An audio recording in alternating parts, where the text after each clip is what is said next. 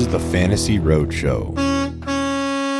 Welcome in to another episode of the Fantasy Roadshow.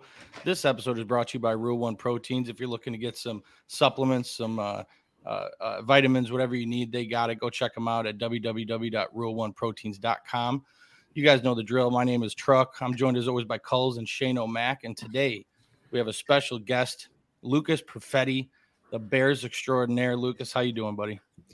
I'm doing well. Um, you know, just suffering through more Bears football. Um, I, I I feel like we're in that like five stages of grief mode where I'm in acceptance, where I'm like, yeah, the Bears are bad, and uh, sooner than later, draft will come, free agency. I'll convince myself that they're going to be better than they'll be. Um, so you know, let's just uh let's get it rolling. Yeah, yeah, it's it's an exciting time to be a Bears fan.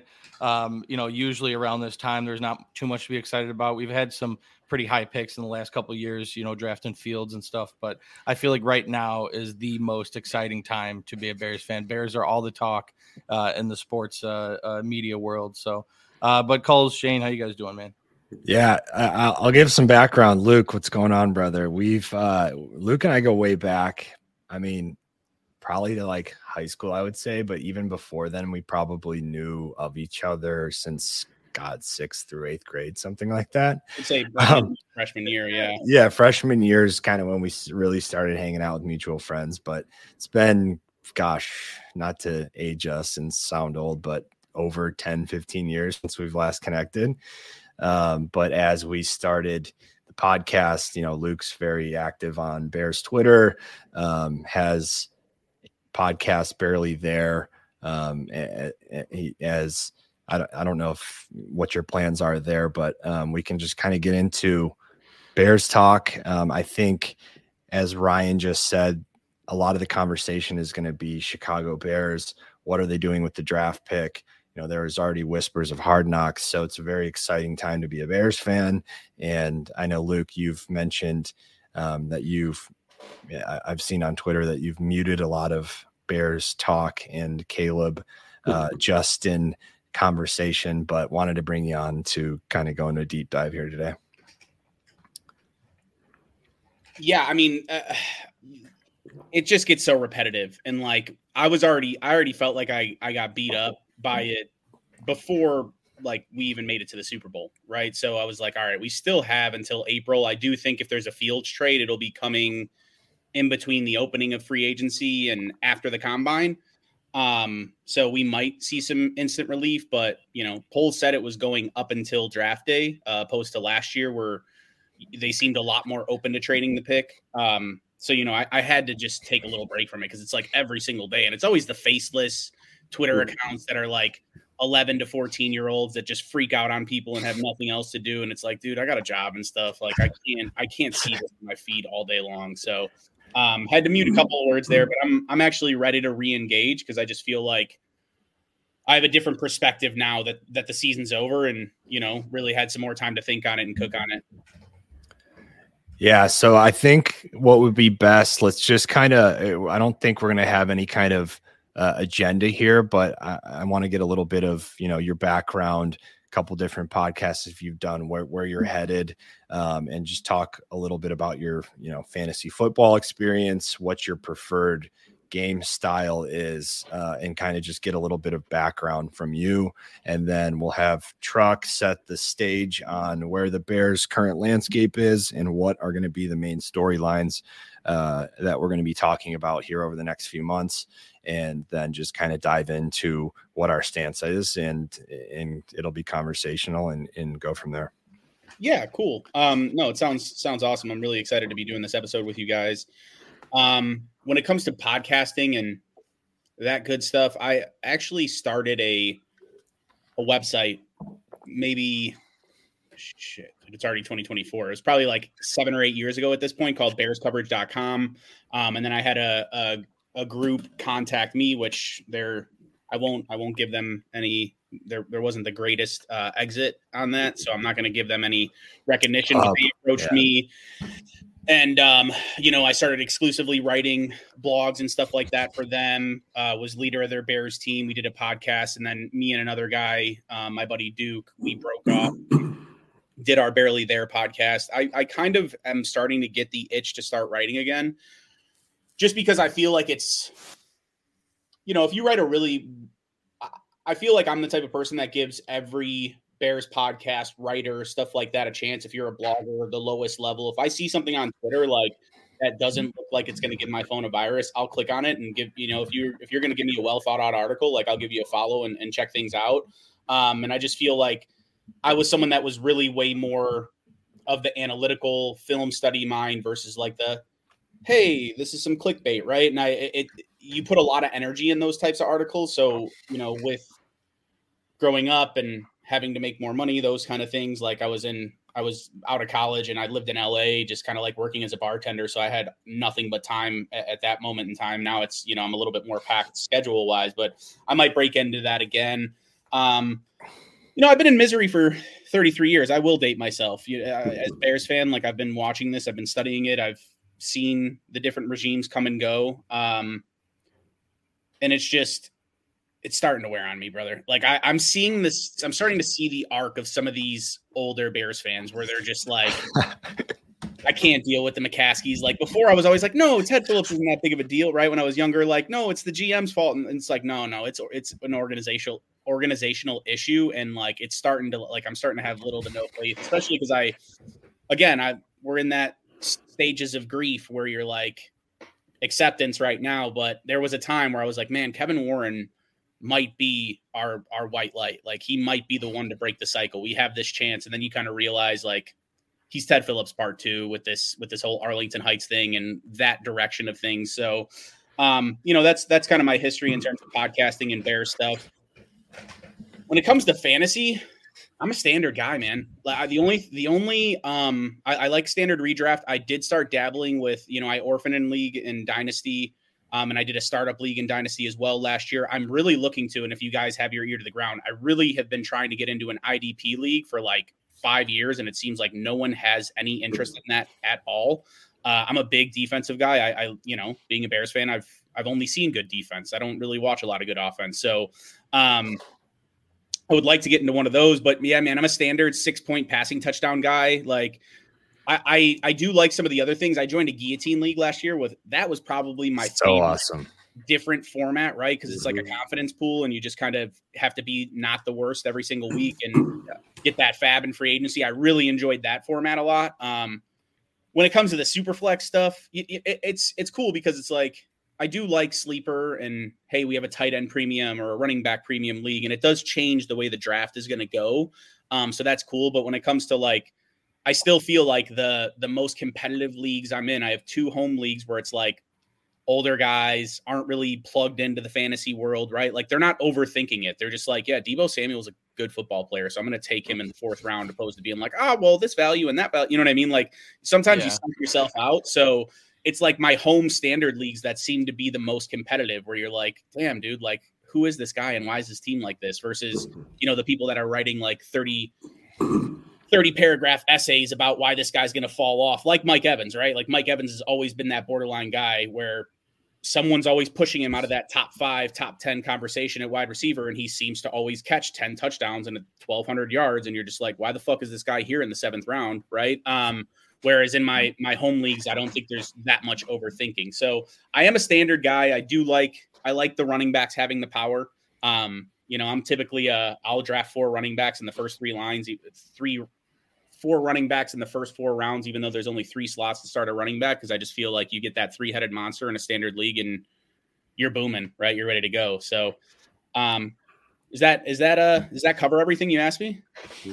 Yeah, for sure. So on the IDP thing, that this is definitely not an IDP podcast. I, know. I just I, I no it's very niche. Um and I, I just I can't get I have so many moving parts as it is that for me to when I get into my stance in these games is I look for every competitive advantage to try to shrink that, you know, that random um getting whatever Dalvin Cook go off for 60 in a playoff. Like some of those things you can't control, but I try to control everything that I can and take advantage of all of the you know little competitive advantages you can take. So I, I can't learn another style and find all of those little nuances that you can control. I just I can't do it. I don't have the time for that saying. right now.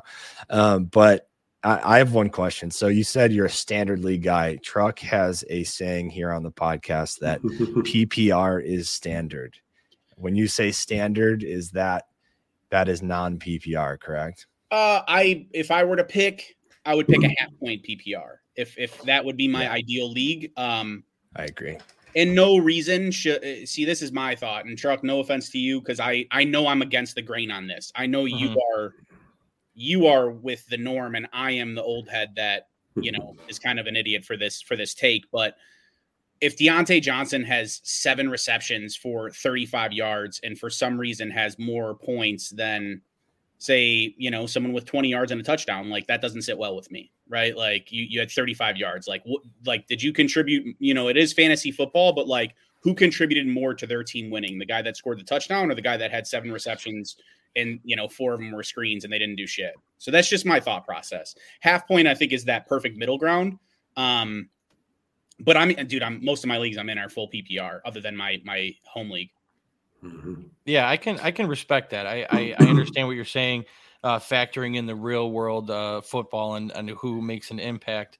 That makes a lot of sense. But for me, it's just you know we play fantasy football to have fun, and what's more fun than scoring points? You know, so the more points, the better. That's my ideology on it. Um, and I I think receptions are uh, an important part of football. So I, I, like valuing that. So that I, I just stick with that because I, I don't like doing half point PPR. I don't like doing standard. I hardly ever even acknowledge standard leagues without uh, any half point or full point. But uh, I am I'm a little uh, uh, you know very much on that side of the fence with PPR. That's all. So I I think I agree that half point PPR is my preferred um, option. It doesn't get too carried away. I mean, now you're seeing the game is such a pass he- heavy game now that you're seeing guys get 10 plus catches every week, um, which could just absolutely bury a team, right? Like CeeDee Lamb had a couple of games where he had 14 catches uh, north of 150 yards and a touchdown or two. And like that's so hard to come back from playing against that. Um, but yeah, um, I think the super flex point you made, I saw a lot of leagues kind of trending in that direction. I feel like it became a lot more common over this past year. And then this year, half of the league's quarterbacks get injured, and people are like, fuck super flex. like, I don't want to start Aidan O'Connell and, you know, whoever.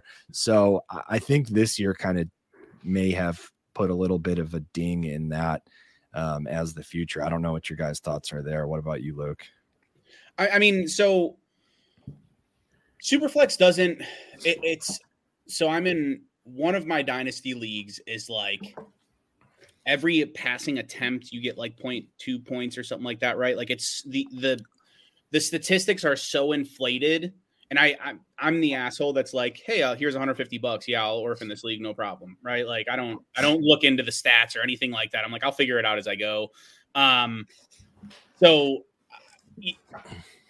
with a six point passing touchdown, and then you get a bonus for any pass that's over like 25 yards and over 40 yards and stuff like that. The, the quarterback stats are so inflated that it's like you cannot compete in this league. Yeah. you don't have two elite quarterbacks. Like you are fucked. It's basically a two QB league. Ex- exactly. Yeah. Whereas if I'm in a super flex league that's four point passing touchdown, none of the extra stuff, right? Like you get the standard um it's 25 yards for for one point, but it's on a decimal system. Like then it's cool because then it's like hey, if I decide to take CeeDee Lamb with my first pick, that's going to compete with the quarterback, right? In a full PPR or something like that. Or I actually just did a, a dynasty draft where I traded from three to 12 because I'm a big fan of the bookend picks and like just having 13 guys in the queue and knowing like, hey, I'm going to get two of these 13 guys. If I have to trade up, I can. Um, so I actually was able to get Trevor Lawrence and Sam LaPorta. It was a team tight end premium league uh, in the turnaround, right? And then coming back, I had uh, in like the fifth round, I got Jared Goff. So I'm like, okay, like I can compete now with Jared Goff and Trevor Lawrence, like because it's a four point passing touchdown league. If it's one of those, like I said, one of those inflated stat ones, um, you have no shot. You have no shot unless you have like a Josh Allen and he's playing at his highest level, right? Or like even Jalen Hurts last year, he had a pretty good year, but by his standard from where he was from from his ADP, like he was kind of killing teams. You know what I mean? Like he wasn't as good as he was. Well, the tush push helps, right? Um, yeah, 15 yeah. rushing touchdowns. Well, what I thought was interesting with him is like if you would have thought just football alone, that team fell so hard. And he kind of stuck around that 20 to 23 point range just because of the tush push. Yeah. Like, because he was getting mm-hmm. those rushing touchdowns, right? Yeah. Um, it pains but, me to say it as a fellow Calabrese, but I just think Nick Sirianni is the biggest fucking fraud on the planet, and I think that's um, why. They- I love I love that clip where uh, um, uh, he's on the sideline and he's really leaning over, shouting, talking shit to the other team, and Jalen Hurts le- looks over and was like, "Dude, calm, like stop." Why is your you quarterback stop? more and more mature than you? Like, yeah, 20, that, that clip that clip blew my mind. I was like, "Okay, I'm done. This guy is just." Over so, the top, shouting so in the tunnels at at the Chiefs and uh and whatnot. But we, we uh, came yeah. here we came here to talk Bears. Let's get back on yeah. track. Before yeah. that, I want to say so we're not we don't have any IDP leagues we can put on your radar. However, we are doing a string of listener leagues this year. Um, and we're gonna have we're gonna have a, a dynasty league startup. We're going to have a guillotine league, as you mentioned. I'll definitely um, no guillotine doubt. is just there's so much strategy there, and there's so much analysis. You, you, can really get lost in analysis with that, which is what I love. Is like you know seeing the averages of what players were getting auctioned off for, and just kind of seeing the evolution of that throughout the season is so fun. So I'm excited to introduce these guys to guillotine. They've never done it. Um, it is so fun, but um, yeah, and then one we're going to try uh, a league that I think would be my personal favorite. And it's a best ball redraft league to where you're managing a roster of players, but you're not necessarily setting the lineups.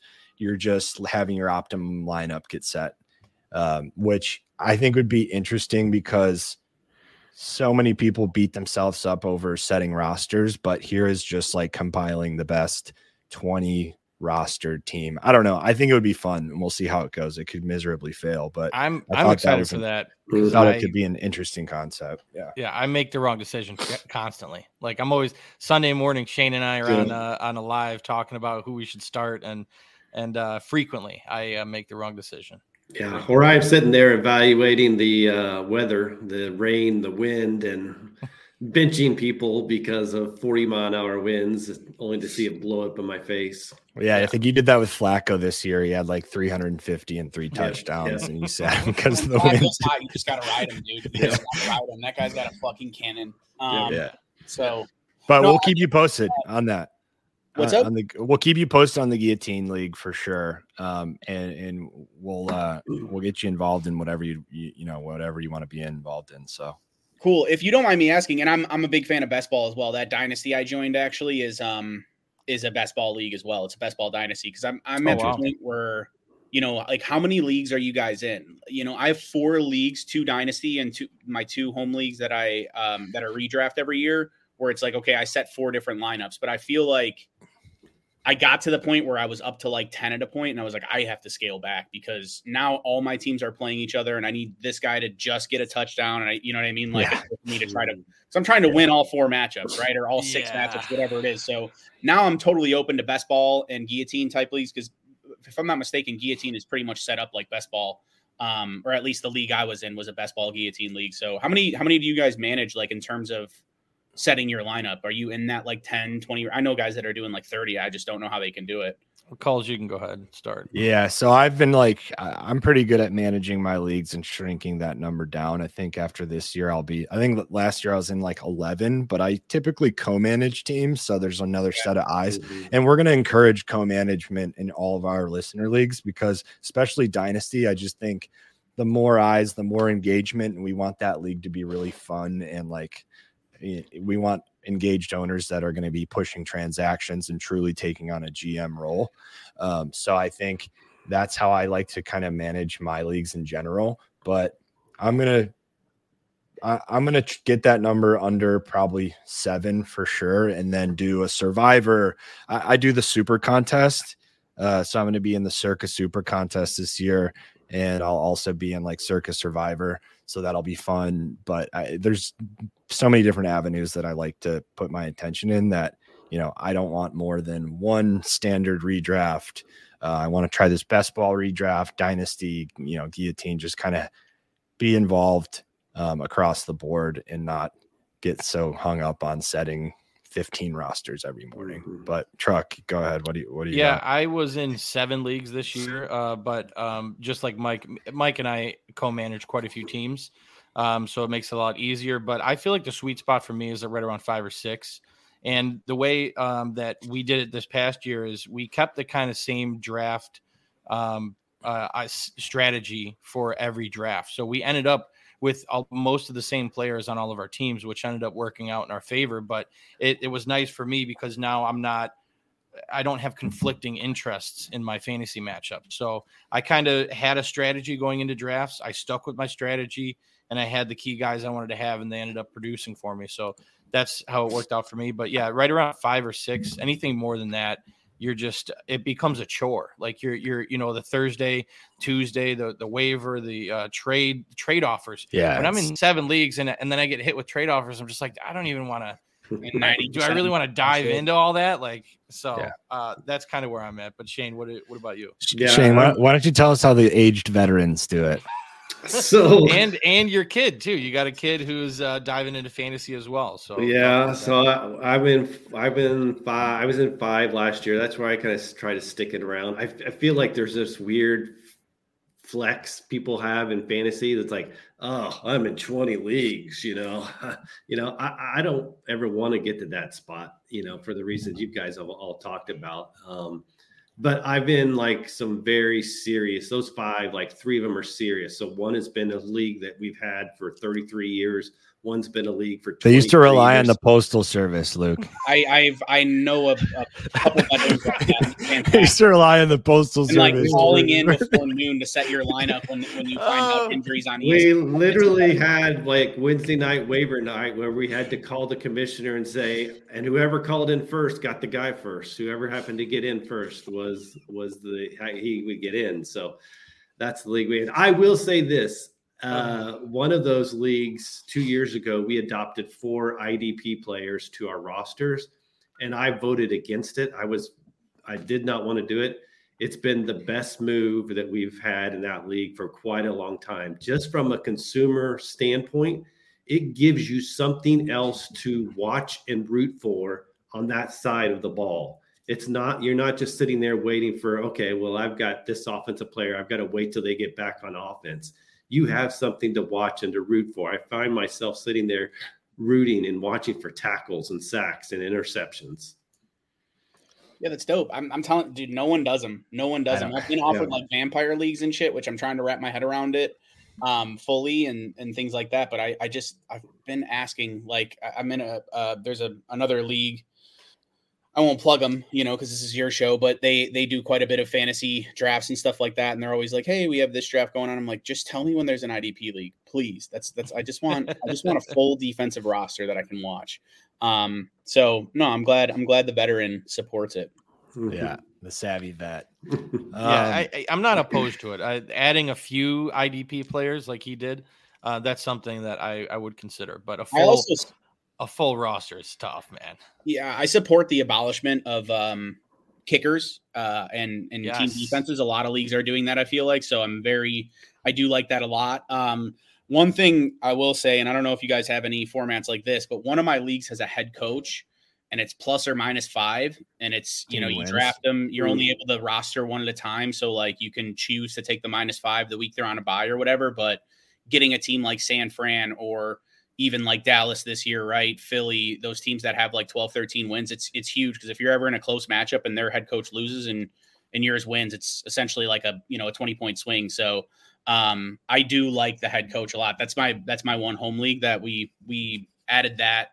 I mean, it's all gamblers too. So um, you know, it's just a nice little wrinkle that I enjoy. Mhm. That's fun.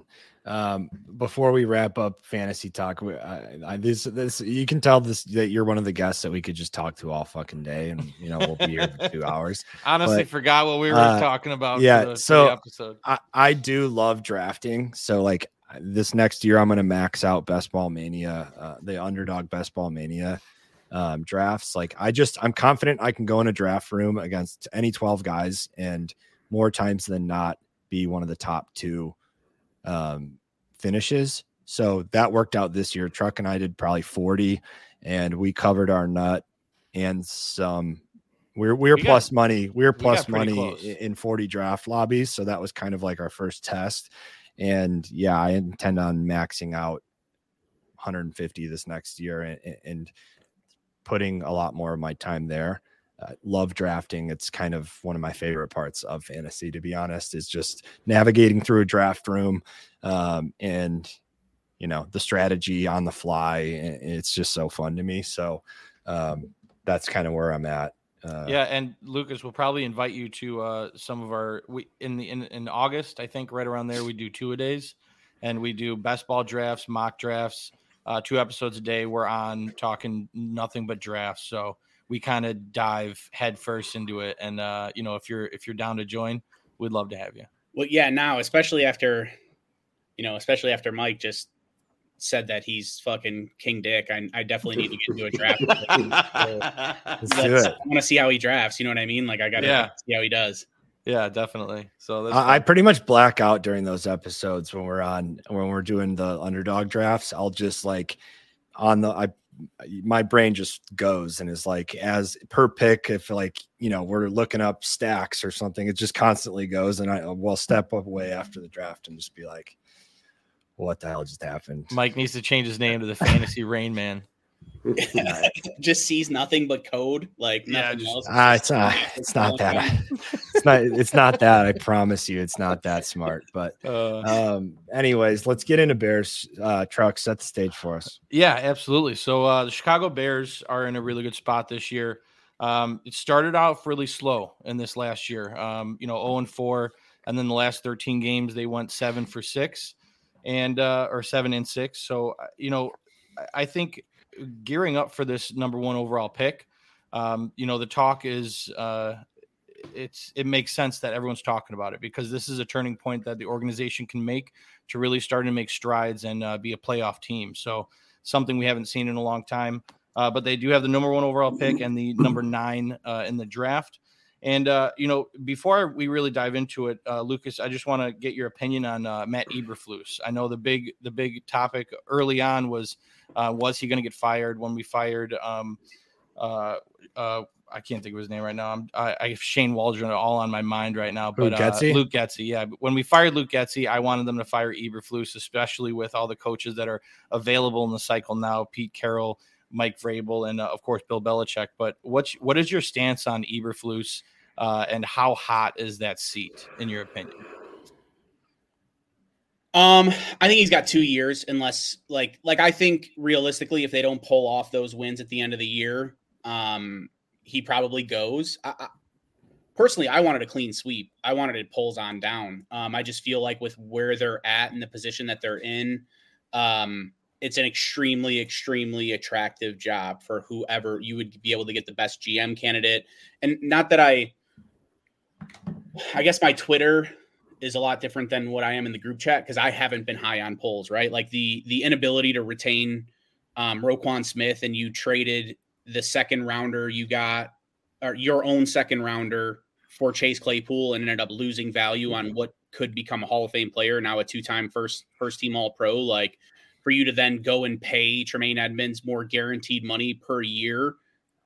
I know the contract is a little bit different, and, and the appearance is, oh yeah, you got two players and TJ Edwards and Tremaine Edmunds for um a little bit more 24 million or whatever it is 22 million cap hit instead of the 20 million that Roquan's getting but I think Roquan's just a different level player.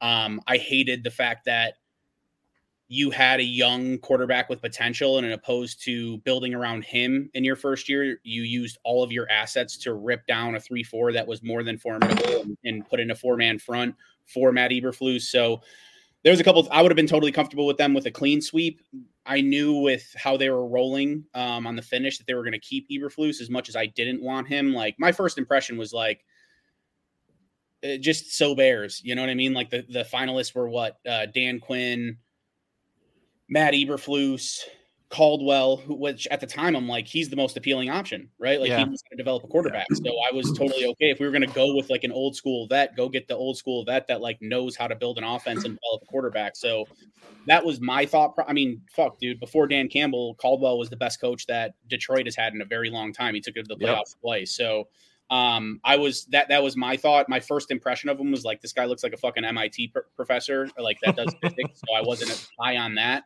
I will say he's grown on me a little bit in terms of his ability to develop young players, especially on the defensive side of the ball. Um, you know, T- Tyrique Stevenson, Kyler Gordon, Jaquan Brisker, if he can fucking stay healthy, like those guys are very good players, and they started off slow and they got better and better. So, um, and the defense got a lot better when he took over. But also, then you you're like questionable staff hires.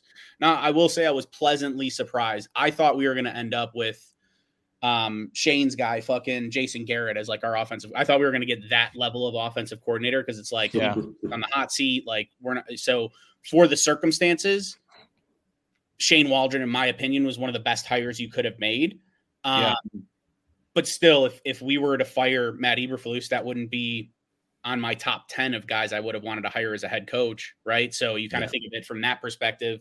Um, Uh, I'll say so. I, I'll say that after seeing in early January, I was big on Waldron. Um, I Yeah, you were talking I- about him a lot. So I, I don't necessarily consider myself a Bears fan. Uh, I, I'm not very blind. I'm not blindly loyal to like really many teams in sports just because I love sports as a whole and I like good organizations that are good for the sport. Um, so Bears have always been frustrating for me. I, I would say I'm blindly loyal to the Blackhawks, um, having growing up with season tickets and then the Cubs for a while because I was just an idiot and wanted a World Series so bad.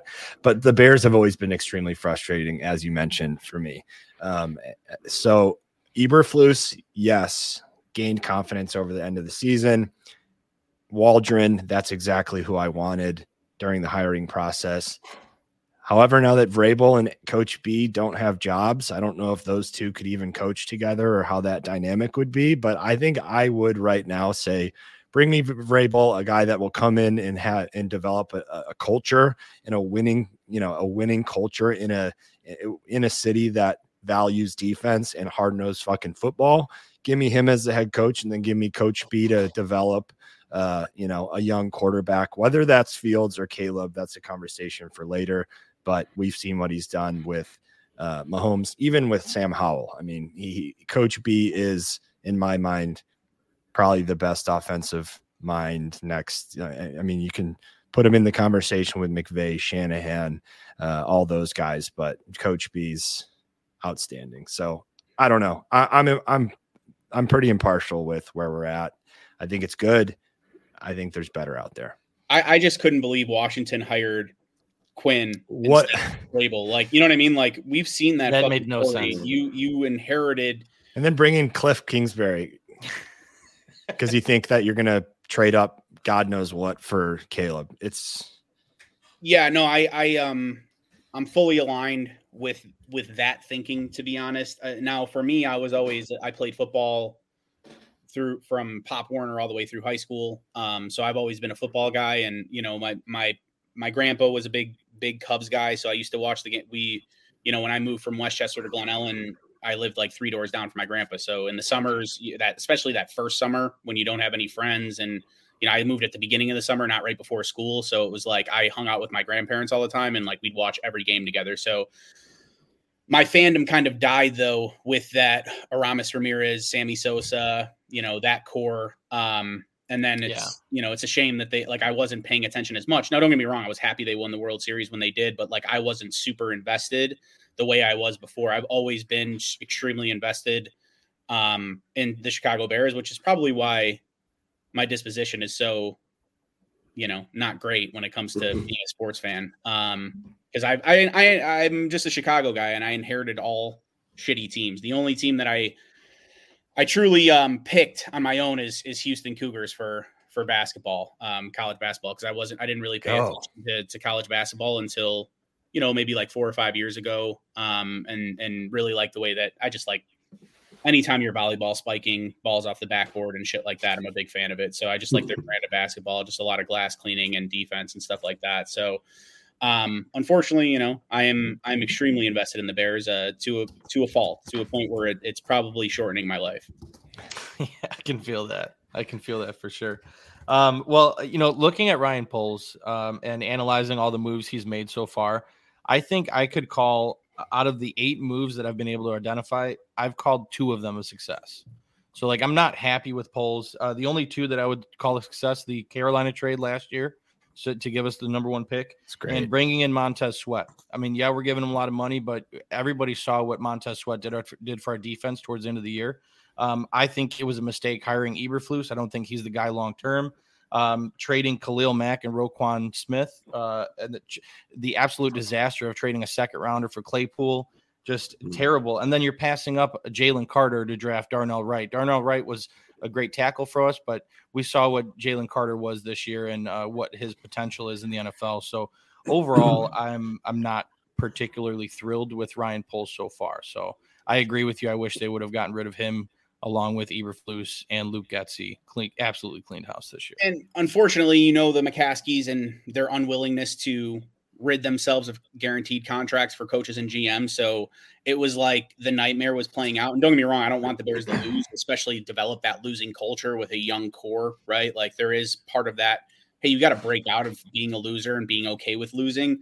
Mhm. Um, and and and the one thing I'll I'll give Ryan Poles a lot of credit for is his drafting, especially in the early rounds. Because what we saw with Ryan Pace, it was like the complete opposite. Ryan Pace in the early, like especially the first round, wasn't great. Um, not that he had a ton of shots at it because of the Khalil Mack trade, but he was really good at picking up those fourth, fifth round guys that came in and contributed and, and being pretty solid starters, like the Adrian Amoses and even undrafted free agents. Um, whereas I think Ryan Poles is has been pretty impressive in the first couple of rounds. Third round, we'll look past that. Um, but the first two rounds, I think he's been pretty good. And like Braxton Jones is a good pickup later, right? There's a couple guys like that. Roschon Johnson, I kind of like, but I still think we need a huge upgrade at running back. Um, Yeah. But I'm, I'm pretty aligned with a lot of what you're saying. Even the Montez Sweat trade, you can I'm like like and this is the way I explained it to my my friends that I speak with about it, you know, on on group chats and stuff like that. I'm not going to be upset that they got a good player, but I feel like he kind of backed himself into a corner and and fucked himself a little bit because now you're paying Montez Sweat like he's been uh all pro level pass rusher for his whole career when really it was his best season last year. And we'll we'll we'll be able to see how that move really works and how it plays out over the next few years because I believe this was his first year in double digit sacks. So it like was. Yeah. you know, if he goes back to six sacks next year, then we're like, what the fuck? And don't get me wrong, he's a very solid edge player. He's not someone that's like driven by his sacks. And I think sacks are kind of an under or an overrated number. I, I truly think just pressures is more important. Uh, and and if you're cons- and if you're consistently getting pressure, you're going to get more sacks. Um, but you know he's he's extremely sound against the run, and you do need that contained player to be your Yeah. defensive end in a four-three, especially in Matt Eberflus's type of defense. So I, like I said, I wasn't going to complain about it, but there are things you can pick apart about the Montez Sweat d- deal in general. Khalil Mack, I, I'll disagree with you a little bit on that. I felt like it was kind of a necessary move, as much as I didn't want it to happen. His cap number, because he was restructured so many times, was insane. So I, I get why they kind of bit the bullet in that year one. But I also think if you wait towards the end of the the you know towards the tr- trade deadline and and eat a little bit more of that cap, you're going to get a lot more for him than a 2nd Mhm. rounder, right? Like I I don't and you know it turned out where you're getting now you make a selection there. It's Jaquan Brisker for Khalil Mack. Like you're trading a an older veteran um, player, but he had like 17 or 18 sacks this year, right? Like he was pretty fucking productive. Um, and he stays healthy. The only reason why we IR'd him that year before was because we knew Nagy was on his way out. We knew it was kind of fucked. Like, and it was like, all right, th- he stays relatively healthy and he plays through everything. So I get, I get why the move happened. Not that I necessarily, you know, it's it's never good to trade a guy that's going to go to the Hall of Fame. Like that's never an ideal thing, especially when he's got some years left in the tank. But I understood it a little bit more. Um, I just think you could have gotten more value for him. Whereas, like you know, the it's the bo- the things that bother me are like the younger guys, like the Roquan Smith, that you couldn't get an extension done, and you gave him a uh, uh, what was reported by Ian Rapoport. It was a highly backloaded deal that had escalators in the contract that no no person over 15 million dollars like so no contract over 15 million dollars had these types of escalators and it would have hurt the the linebacker market in general right? Like that to me so like the drafting part, part of things i'll give ryan Poles a lot of credit for. I like his drafts and i don't even mind like when jalen carter was sitting there it's like okay you you could have per- perfected the plan and got Jalen Carter there at nine, and then trading away what was the best player in the draft and only getting a fourth rounder for him, like, uh, like if you're if if you get a third and then draft Darnell Wright, the Darnell Wright Darnell Wright was the highest tackle on my board, so the only thing that could have gotten him to recover from that, it was like if you watch my my podcast episode, we usually do a draft episode, welcome to jump on, um, where we just kind of sit there and BS for for the whole draft. But like it went from like, how did he pass this up and he only got a fourth rounder to like, okay, well, he selected my my draft crush at tackle, so I'll I can live with it, right? And I think Darnell yeah. is going to be a very good corner for a while. So hmm. you know, uh, when it comes to the draft itself, I I do like it, but when now it's like, why is Jaylon Johnson still not fucking extended? That's crazy. That's that is yeah. the top of my list of things that need to be done for the Bears to have a well, successful, successful offseason. He went out and said straight up, like, I know like my production in terms of ball production isn't as high as um, some of these other guys to warrant like a market resetting deal. It, it's just like it's the idea of hey we're trading for montez sweat so you know the defensive like the reason why the defensive backs you have a lot invested in there and you have very good players in the defensive backfield but the pass rush has to work with that and you had no pass rush. So you go and trade for a pass mm-hmm. rusher what do you expect to happen? Like his ball production is going to go up. It's going to rush quarterbacks to throw more to make worse throws to throw the ball in worse spots you know what i mean? So it's like you fucked yourself over. Like you probably could have gotten him for the 18 to 19 million dollar range. Now it's like a 23 million dollar extension. So what are you yeah. going to do? Franchise tag him? Like just fucking get the deal done. You made yeah. that money with cutting Eddie Jackson and um Whitehair. White, white hair. hair. So just just get the fucking deal done. I I expected it to be announced like an hour after they made those cuts. It's like, okay, now you have your Jaylon Johnson money. So the negotiating of contracts, and I don't know if it's a pace guys because you know, he did get Cole Kmet the Cole Kmet extension done, which I support, and I, I really think he was an underrated player and underutilized in the Nagy era. Um, and we're starting to see him kind of emerge as one of the top tight ends. But like, I don't, I don't know. It's like, it's like, part of me is in support of, hey, like we need someone a little bit more conservative with the cap because Pace was just throwing around money. But I really like Pace a lot, and I thought he built the best program at, through his four year rebuild. And really, what fucked him up was doubling down on Nagy and tri- tripling down on Nagy, where it's like, okay, well, now instead of getting building blocks, we need to pay for uh, Andy Dalton and Nick Foles and all these bullshit guys that are taking up 10, 12 million dollar cap hits instead of just like building around Trubisky, which he had his flaws, but like I, I thought like Nagy kind of gave up on him very quickly. So mm-hmm you know, I, I, like there's there's more than one part. It's not just drafting for a GM. There's the extension, there's the negotiations, there's the free agent deals and things like that. And I just feel like he's come up short in a lot of those other areas where I do think he's a very solid drafter. Um, so I'm really not going to expand on any points. I want to keep moving here. I, would like to say since we've talked Eberflus and we've been on the defense, like what defensive moves this offseason – do you need done, whether that's through the draft or free agency, to have that defense in a place where you're confident going into the next season? I mean, I think we've invested enough in defense, to be honest, right? Like, if you were to get the only guy I would say hand over a blank check to is Chris Jones, if for some reason Kansas City yeah. lets him out, because that's your three technique. You have a, uh, a few young defensive tackles there, right? This defensive draft isn't that great. So, like, you know, I don't I don't necessarily mm, I think Jared Verse actually would be a pretty good compliment to to Montez Sweat being like that, hey, you have your power and speed or your thunder and lightning. But um, you know, I don't so think the, go ahead. Are you are you out on my LSU boy Danielle Hunter? Well, I see. I wouldn't hate that, but I think Bryce Huff's going to be a little bit cheaper. And like I said, like I just feel like we've already invested so much on defense that it's like, dude, we're yeah. like, let's fucking modernize the Chicago Bears and like put some money on offense and yeah go I'd rather go pay like a top of the market free agent center. Possibly uh, the Teven Jenkins things is tough, but yeah, on the defensive side of the ball, like I really like Bryce Huff, but you're you're kind of there, right? Like you have a ton of money in the linebacker room, you have a bunch of young, very good talent.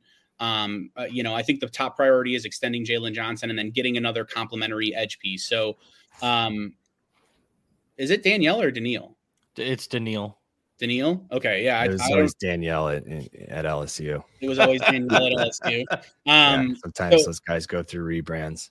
that's fine. If if it's Danielle, then I'm I'm gonna go with the LSU guy. I'm gonna go with the origins. Um, but when it comes, you know, I wouldn't. That's not a move I'd be mad at. But like, I just think go get a couple guys later in the draft that have some potential. Like you've already invested a ton on every level of the defense. So Bryce Huff, Hunter, and he's been rumored to the Bears. I wouldn't be mad at that move, but it's like he's probably going to demand like 17 18 million a year right? Like yeah. you really need to spend more money on defense. Like go fucking figure it out on offense. All right well let's talk offense. Um, number one draft picks been the conversation. Do you trade out create more assets around field uh, justin fields or do you look to move him and um, and take caleb and kind of restructure your offense that way yeah. Um so I would be a lot more open to you selecting a quarterback, whatever quarterback um people land on. I know Caleb Williams is the runaway favorite for the number one overall pick. I think his his number on DraftKings right now is like minus fifteen hundred or something, which is a, a huge favorite, right? Um personally I I've seen some some chinks in the armor. I wouldn't, uh, you know, it, again, if we if we cleaned house, I'd be a lot more open to it and like hired a Ben Johnson or uh, a Slowik or, or someone like that, right? A young offensive mind that has some play calling experience. I'd be a lot more open to drafting a quarterback at one, but it's like we're right there on the brink where if you trade this pick and even only go down one or two spots, like I personally believe Marvin Harrison Jr. is the best person and the best player in this draft by a wide margin. I think he's a can't miss wide receiver prospect. I mean, we saw him carry, you know, like he came in as a sophomore and carried that offense. Um, CJ Stroud's an incredible player and had an incredible rookie season, right? But like you look at last year with McCord, and it's like you knew the ball was going to Marv every third down. You knew like he came through so many times. That that team, opposed to years prior, did not have the offensive firepower that it had in years in years past. So I just I feel like Marv is. I mean, I remember watching him last year, even in that last game of um, his true freshman year season. And I'm like, dude, this is like the best wide receiver I have seen in college in a very long time. Like he's just a different level. He has everything you want in terms of the tools, the footwork. You know, I know your boy Malik Nabers is a very good prospect as well, but I think he's a little, little bit more limited in terms of route tree. And, you know, he's explosive as, as shit after the catch. Like he is a very, very special athlete. Um, and I'm not to I, think he has a lot more to offer than some of the other explosive athletes like a Sammy Watkins or those those busts, right? Like that. I don't want to put him in that category because I do think it's a very stacked wide receiver class, but I would probably have him as third on the board. I, I like Rome Odunze as well, and especially with like a um, DJ Moore, right? Like DJ Moore is similar to Malik Nabers and, and what they're able to do, but he's way more polished. And it's like you already have a Malik Nabers at home, and it's not the negative version of that meme. Like we have we we have one already. Like I think a good complement to DJ Moore would be a Marvin Harrison. So especially if you're like if you're able to work something out where you know Washington wants Caleb and you're able to get an extra first and a couple mid round picks, something like that, to move down one spot. I mean, that would be a huge haul. And then moving down again to the Patriots, so you're you're staying in range for Marvin Harrison. Um, you know, I, I'd be really I, that's the way I would go if I was Ryan Poles personally, right? I'm just not. I feel like the days of the Andrew Lucks, John Elways, um, Peyton Manning's, those like elite quarterback prospects are over, and that's just because of the way that college is play like college football is played now, especially offensively. You're, look, I don't think Caleb Williams has taken one snap under center. He's going to be a project, and I'm not saying he can't be an incredible player at the next level. Like his arm talent is fucking absurd. But like when it comes to playing within the structure of the offense and all that's you saw his Heisman year, he was fantastic, but what was around him was way better. Um, and then last year it was like, okay, we're starting to see some chinks in the armor. Like he's not this, in my opinion, he's not God's gift to quarterbacks prospects, right? He's going to come in. He's listed at six one, so in my opinion, he's going to come in at six foot or shorter. My guess is he's going to measure up at 5'11 and three quarters. Uh, I know quite a few people that are around the USC program that have stood face to face with him, and they're like, he's not that big of a guy. He is, and, and to be fair, he's I'm a little bit of a heightist, and that's coming from someone who's five nine and Italian and short and stocky, right? Like, but like I'm not a I'm not an NFL player. Um, so like I'm a little bit of a hey, I want my quarterback to be six two, six three. Like six two is the the the the shortest I want you to be at quarterback, right? Like I want you to be that or taller. That six four, six five range is what you're still looking for. Um, so that's just my my thoughts on him. And then you have some of the other stuff that people are saying like he might not be the best leader and i don't i don't necessarily care about the nail painting and crying and shit like that um that doesn't bother me as much as like the how dejected he looks on the sidelines and like you know him and him and post game pressers and stuff like that. Just the body language that he shows is like uh is he that guy? Like justin fields got dealt the shittiest hand really you can you can ask for as a quarterback and if it's like are we going to really move from one quarterback that excels outside of structure to another quarterback that excels outside of structure i don't know i, I would prefer someone more in the mold of like yeah he just hits his reads on time you know what i mean like personally my favorite quarterback in this draft and i know you guys might clown me i think it's i think the best the the one that's going to translate the most is jj mccarthy but i would not take him at one right? Like in you know Illinois' finest, Nazareth Academy's finest. I, I hate to rub that in, um, but I just feel like he ran a pro style offense. He's taken a ton of snaps under center. He's a humble enough kid where like, hey, if we're gonna run the ball fucking 35 times and you're only gonna throw it 12 times, like that's the game plan. But every time they've asked him to throw in order to, you know, like that TCU game. Um, when they needed him to sling the, the rock all over the ground or, or, or all over the all over the yard and and um, you know, to go into overtime in that first playoff game, it was like, hey, we need you to start throwing the rock. Like, I feel like he's only asked to throw when they really need him to throw badly. Um, it's it, you know, he wasn't like, hey, we're going to throw on first down to get ahead of the sticks and run that type of offense. And I feel like it was high pressure situations that he was able to excel in. Um, so that's and he just throws with great anticipation and within the structure of the offense, which I think the league is starting to trend more towards that. After you seeing like a a Brock Purdy kind of come in and, and do really well, like sometimes it's better to just have like Patrick Mahomes is one of one. And I know that's the comp that you're getting for Caleb Williams, but I feel like Caleb Williams' better comp would be like a Josh Allen, to be honest, a much rawer prospect um, than we anticipated. That's going to take some bumps and bruises. And it's like this team is heading in a certain direction. Now, are you going to really want to pull them back to develop this rookie? I do think Waldron would be a good pairing with him or um, Fields, but, you know, Waldron was able to revive Geno Smith. Like I would imagine he could do something yeah similar with Justin Fields. Uh, Justin Fields was a very very good prospect as well coming into it. It, it really was kind of one of those weird things where he was number two on the board up until like three weeks before draft time. And then it's like, ah, oh, Zach Wilson lit it up at BYU and he made a sick throw on his pro day. And, you know, like, though Trey Lance, oh, he's kind of that mold of tall dude that you know, could fit the Josh Allen mold. But yeah, I think Caleb's better better comp would be um Josh Allen and like he doesn't avoid contact. Like he is too small.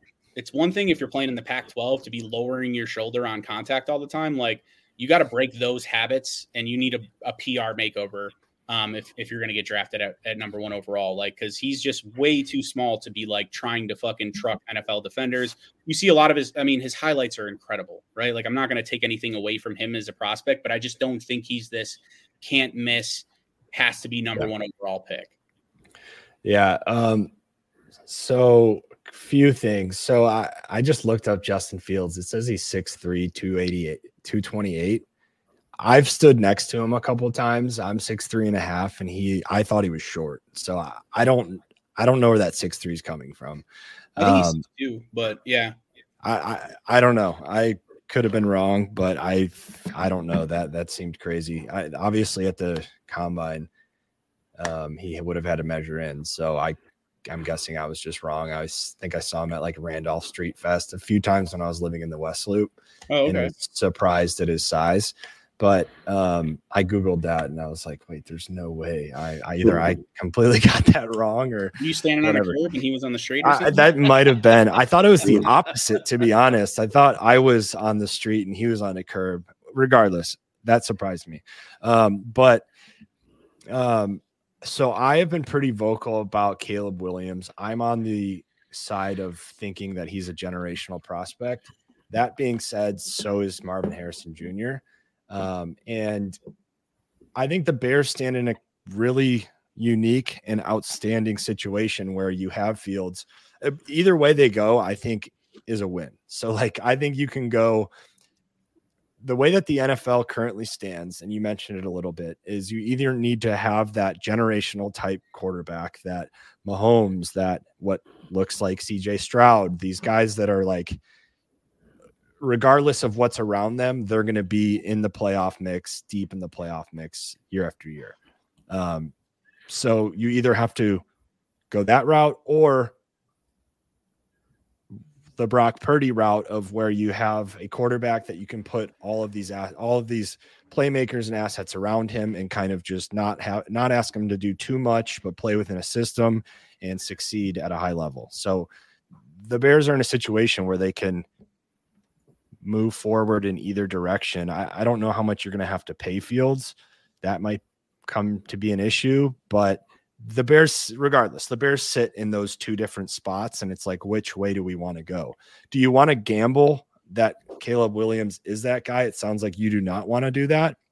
Um, it, it's a it, it is a gamble, right? Because like you're saying, you're resetting an entire offense and betting on this one guy to be that guy. I personally think his talent is. I know there's some some character concerns, so I'm not going to say that's the right move until I would sit in a room and interview him and evaluate that side of things.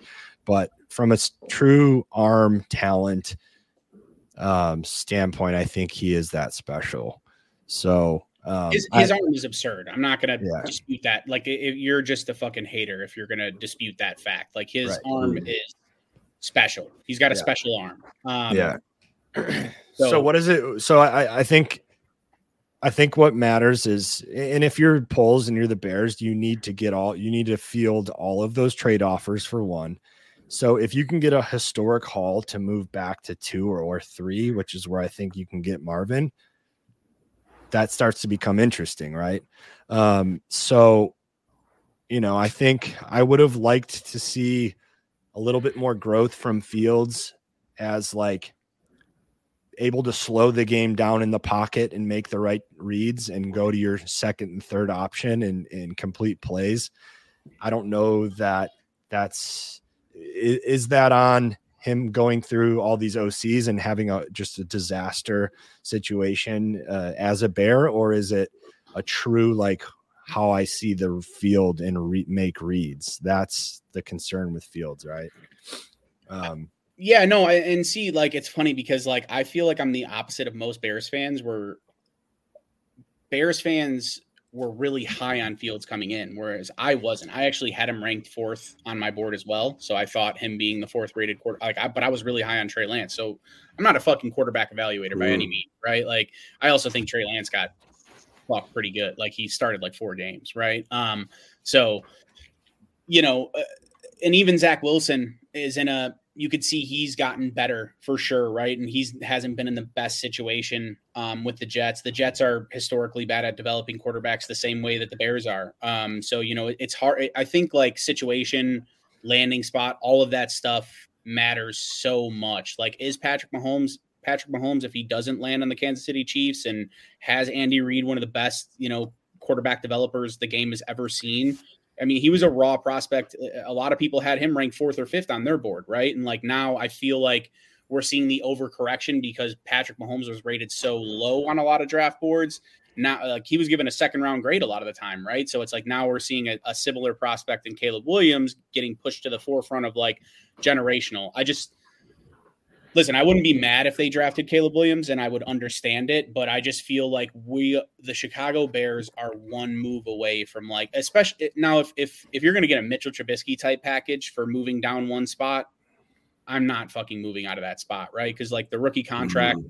is appealing, that's sexy as well. I do think you need to figure out and have some pre- preliminary talks with Fields agent and be like, "Hey, are you trying to Daniel Jones us or can we get you on a, you know, 3-year fully guaranteed $30 million a year contract. Smith, yeah. Yeah, like like like something that's more reasonable, so you can still keep that salary cap because you can't pay him fifty million dollars a year, right? Like what all, what all these other quarterbacks are getting. No. And yeah. the Daniel Jones contract really fucked over the Giants, in my opinion. So, and that con- that conversation has to be honest in that, like, listen, these next three years, if we succeed and you're the franchise guy, we're in the mix of a Super Bowl, we're going to pay you that money. We just we need to see a little bit more, and we need to be uh, able to invest in areas uh, to give you a situation to succeed. Right. And, and, yeah. And I do think like a lot of the situation, like, so that's what I was getting at with Fields. Like, I feel like a lot of the stuff was induced by management because he was in between the bottoming out of one regime and then the complete teardown. Like, our dude, our first year, our major investments were Kyler Gordon, Jaquan Brisker, um, Braxton Jones turned out to be pretty good, but you know, you you had a sh- really shitty offensive line to the point where I think he he developed a lot of bad habits, right? And I thought it really took for him up until he came back from that injury and seeing Bagent operate the offense a little bit because Bagent, I mean. He's, he's a backup. He's a mm-hmm. backup for sure. But Bagent Orange, I do think he like operates at a high level. You could tell he took a lot of snaps in college, like just getting yeah. the ball out on time and stuff like that. So I think Fields needed some time to like start trusting the guys around him and realizing the offensive line was a little bit better. But then we saw like if Teven Jenkins gets hurt, that interior was so dog shit, and interior pressure is really the biggest Achilles heel for any quarterback. Yeah, um, especially if you want to sit in the pos- pocket and deal. But I do think like I saw enough where if you're going to get a generational haul for moving down a spot or two and being able to get what I think is the best player in the draft, that's that's the that's the route I would go. Um, let, us hear from Truck. I, I want to hear Truck and Shane's uh, standpoint. I, I, know Truck's also a diehard Bears fan, um, so let's let's hear what you got, Truck. Yeah, I, am excited because either way they go, whatever decision they make, uh, I think it improves our overall system. Whether they stay with Fields, draft Marvin, and get some pieces around him uh, from that haul, uh, I think we're in a good spot. And if we go with Caleb, uh, financially we're in a good spot where we'll be able to assign someone like Danielle Hunter and make our defense a truly top five defense. So r- regardless of the way we go, I, I think we're going to be in a good spot. Um, but I do think they need to draft Caleb, uh, and it all depends on their conversations they have with him, those interviews they have with him, uh, and whether or not they think he's going to be a good leader for the team. And if you have any question whether or not he is not going to be the guy, then you you have to trade the pick. Um, and for me, I, I think Washington is setting up to make a serious offer. What that offer is, we'll we'll find out. I think we, might have prepared a couple of ideas um, to spin off at the end, but um, yeah, I, I, think Caleb Williams, his arm talent alone with Shane Waldron. Um, the only thing I'm really worried about is Eberflus. I, I don't want um, Eberflus to be fired and then all of a sudden Caleb Williams has another regime his second year in. So I, I know that's the Bears thing you can do. Yeah, exactly. Yeah, so it that's but exact. but then again, then again, Ryan Poles and Eberflus, they inherited Fields. They didn't draft Fields. So they could easily be like, hey, let's draft our guy, take Caleb Williams. We're not only resetting our financial clock, but we're resetting our our career clock and giving us some extension on that because I I do think if Eberflus and Poles draft Caleb, regardless of how it goes next year, I, I think Eberflus is going to stick around for at least an additional year. So I think he extends his uh, his tenure with the Bears by a whole year by drafting Caleb and giving them more of an opportunity to grow and really develop. So this uh, is all I, speculation, but when I saw Eberflus rehired, I thought that meant Fields is staying. Um, so and then you hear that like in the in the OC interviews that Eberflus was really backing Fields and pitching Fields as their guy. So like again, that's hearsay and speculation, but those are the kind of the signs that I got from Eberflus staying. Um, though I do understand the point of you know invest now now making putting all your chips in the Caleb uh, in the er, putting all the chips in the Caleb's corner. Like, yeah, you are extending your your career trajectory a little bit, at least like two to two, maybe three years. But um, I don't know. What do you think about that, Luke? I, I, think that's the the typical GM coach move, right? Like, oh fuck, we got yeah. a rookie now, so we need a couple more years to figure it out, right? Like, yeah. I, I, do think like there, there's so many factors at play, and even Kevin Warren recently said, "Hey, I fucking love Justin Fields." So in in that interview with Jarrett Payton, I don't know if you guys saw it. I'll send it to you in, yeah. in the DM, but um. you know, I'm just like I said, I understand either way. I also think I was really high on CJ Stroud um, coming out last year, and I, I thought if we were going to make him, like I would have, if you were to give me CJ Stroud, and this is I know hindsight's 2020, but I if if I were to pick, do we draft CJ Stroud last year and pass up on the haul, or draft Caleb Williams this year and pass up on the haul? I would have I would have taken Stroud over Williams personally. Yeah. Um, he's just that get that he, he's oh he's just a different style of quarterback. Like yeah, we've seen an out of structure quarterback and how it doesn't work all the time. Like there is a development curve for those guys. Whereas like CJ Stroud was a see it and throw it kind of guy, and his cognitive scores kind of indicate like, oh yeah, he's not the smartest, but you just need to you just need to know enough to sling that fucking rock. Yeah, so that's always yeah. the risk. My mm-hmm. I was always high I was high on Stroud. My concern with him was like playing in the Big 10. I, I'm kind of an SEC homer in that like you just don't have games against Northwestern. Um, you don't have games against. I mean, I know Iowa defense is tough and all of that, but like, no, the Big Ten's the most overrated conference in sports. Yeah, it's trash. It's absolute trash. So like, there was times where Stroud like just knew they were going to win, so he was a little bit like, I don't want to say lazy with his reads, but he would make throws where I wasn't always like, is he seeing the best option? You know what I mean? Like he was he and and then stepping into the NFL, he could not have been better, right? Like the way that he sees the field is mm-hmm. incredible. He was arguably the best rookie quarterback season we've seen in, I mean, that I've seen, period.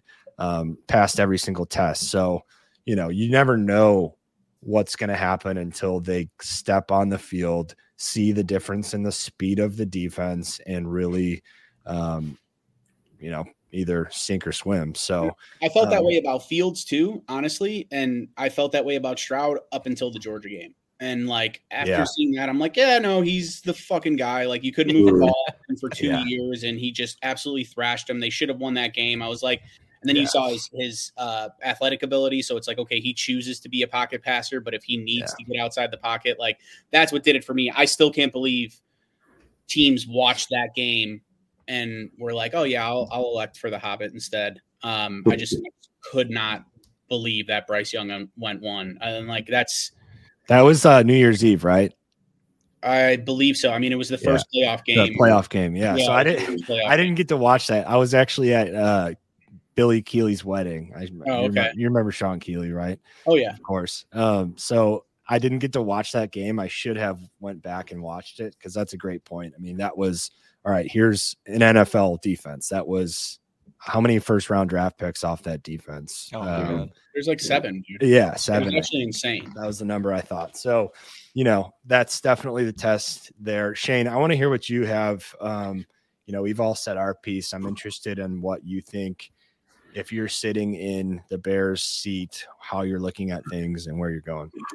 So a couple things like I didn't think keeping Eberflus was an indication of keeping Fields because I think the Bears are a little bit like the my team, the Cowboys, where they don't want to eat that cost of paying a coach not to coach there. And I, I think it was more about keeping Eberflus on um, no matter what. So I don't think I don't think that's a strong indication for keeping Fields in that instance.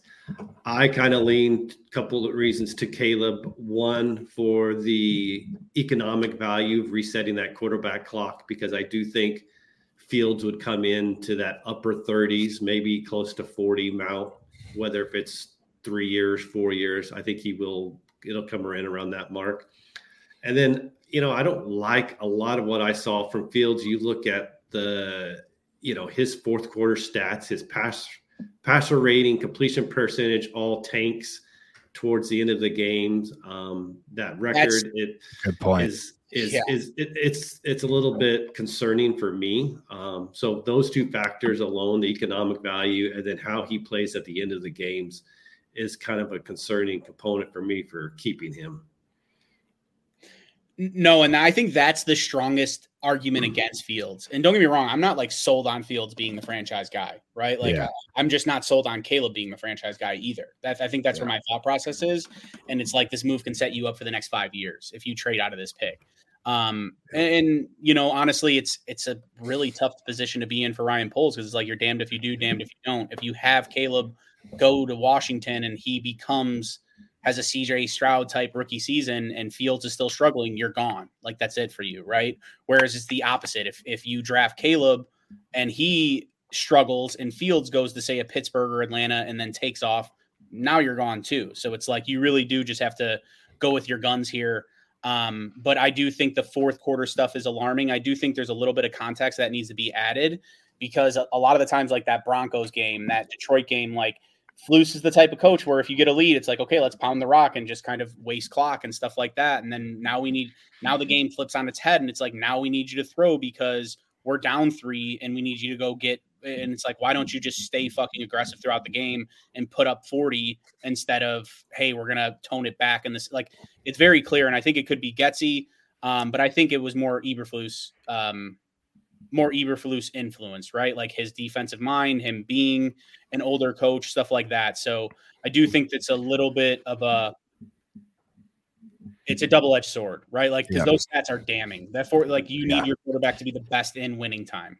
And I will um, say this I think that Washington is the team, though, that would offer a historical type deal. I think they are in a position yeah, with this new ownership where new ownership, they yeah. would give an insane offer to the Bears for that pick.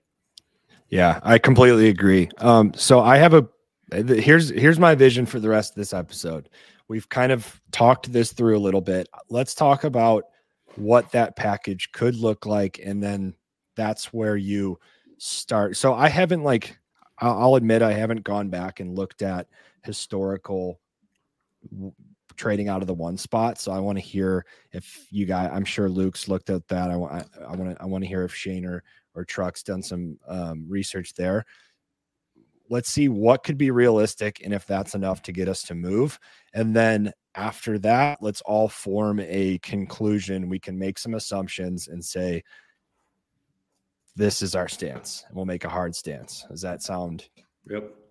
Okay. Yeah, that works for me. Um, so truck, do you have some uh some trade some trade research that you I done? do. I do. Okay. Yeah. So um, I mean, just looking back on the most recent one is the Carolina one from last year. Uh, yep. Bears traded the number one overall. They got DJ Moore. They got the 109. They got a second rounder, a 2024 first, and a 2025 second.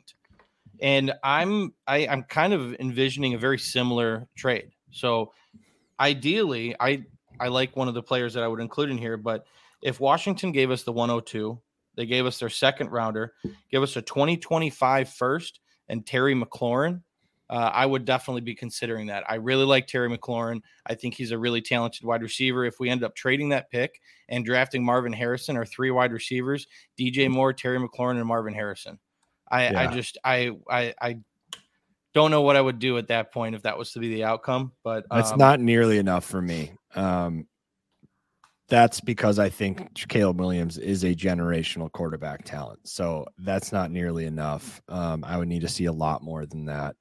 And I think honestly, they're probably in a position to negotiate more than that. Like Shane mentions the new ownership. I'm talking multiple firsts for sure. Like it starts there.